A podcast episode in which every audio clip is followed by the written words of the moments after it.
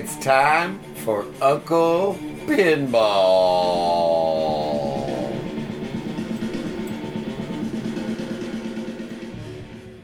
All right, episode lucky number 13. We're going to talk about what's been happening lately. I haven't posted any podcasts in a couple days, three day, whatever, because I've actually been doing some pinball stuff finally after all of this time. Had a couple repairs, two Data East Star Warses that had issues. One, he said, "Oh, the ball disappeared. Doesn't find the balls and stuff. It's at a tasting room at a winery. Well, it's not a wine. Well, I guess yeah. He's got a winery. He does it's it's a boutique winery, and he's got like one of the maglev vinyl turntables. Oh, and a nice big vinyl collection, and." they kind of do high end tasting and food pairings and stuff. It's a nice little place up there. And he's got a Data East Star Wars that I've already fixed up once.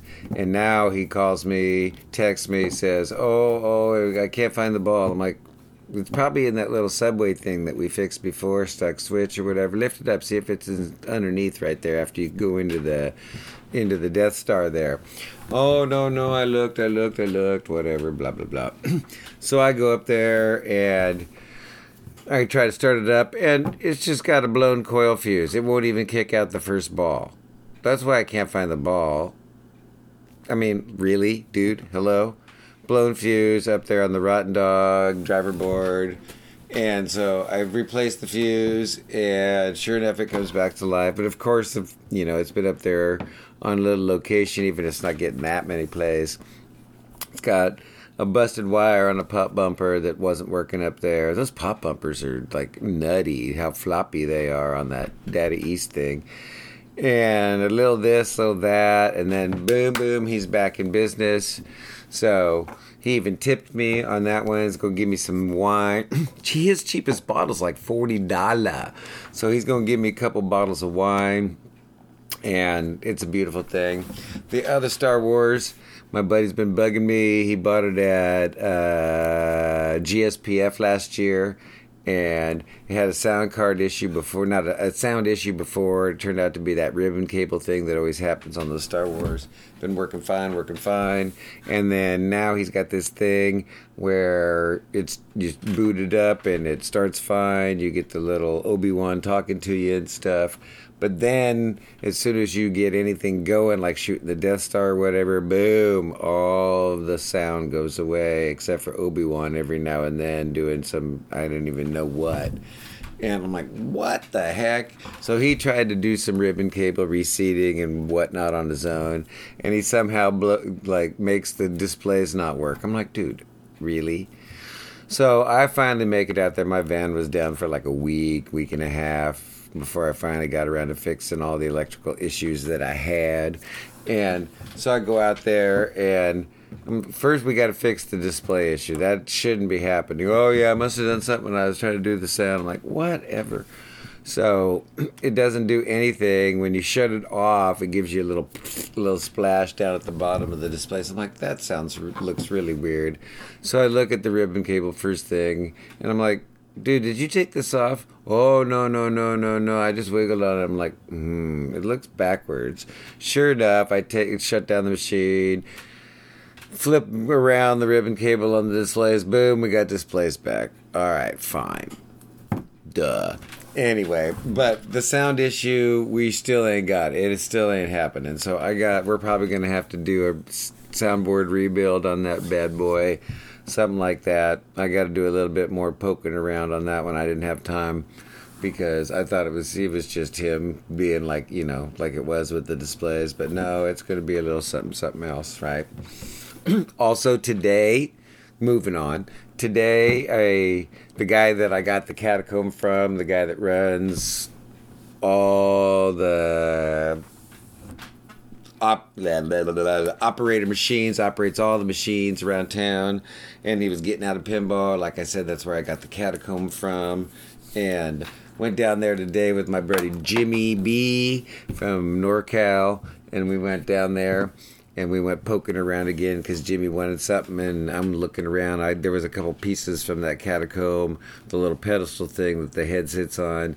I missed a couple pieces. I had to make it on my own when I put mine together, so I want to pick that up. And then we went poking around, of course, because he's got the warehouse is ridiculously huge. And lo and behold, what do we find?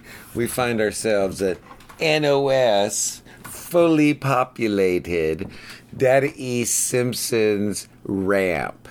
It's got all of the flasher lamp domes. It's got all the flasher lamps. It's got everything wired. It's got all the decals. It's got the entry plastics. It's got the motorhome plastics. The the behe- ultimate behemoth plastic. The thing is NOS. It's dusty, a little bit dirty. I'm gonna have to do a little clean, clean, cleaning. And one of the the the domes for the flasher lamps looks like it got a little sunlighter there. It's got a little rough edge on it. But oh my lord you don't even you're, you when was last time you saw a fully populated nos data east simpsons ramp Boom. Oh my lordy, lordy, lordy. He didn't even know he had it. He's like, What are you talking about?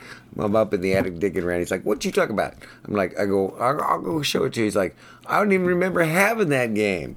Blah blah blah blah blah. We go back and forth and he also had a three foot by three foot plastic uh display translate not a trans i don't know what do you call it when it's solid plastic for uh, video game? Bozo the clown redemption game like huge I'm like, how about for that Bozo the Clown up there? And he's like, what? Bozo the Clown? What are you talking about? Bring that sucker down. It's like, oh, no, no, no, no, no. Unless you want to give me $300 right now for that Bozo thing.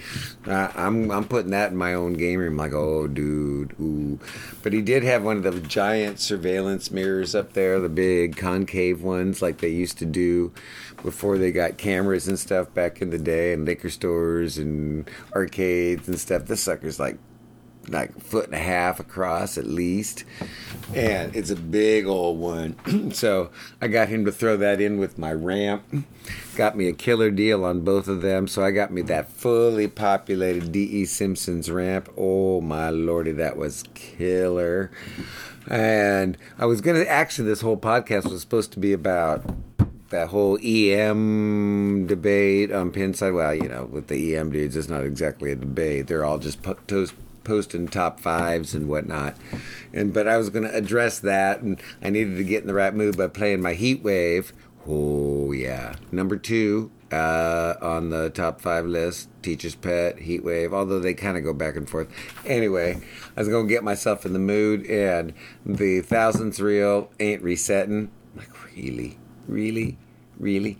So I had to call back there and pull that out and clean it and excuse me, had to do all that.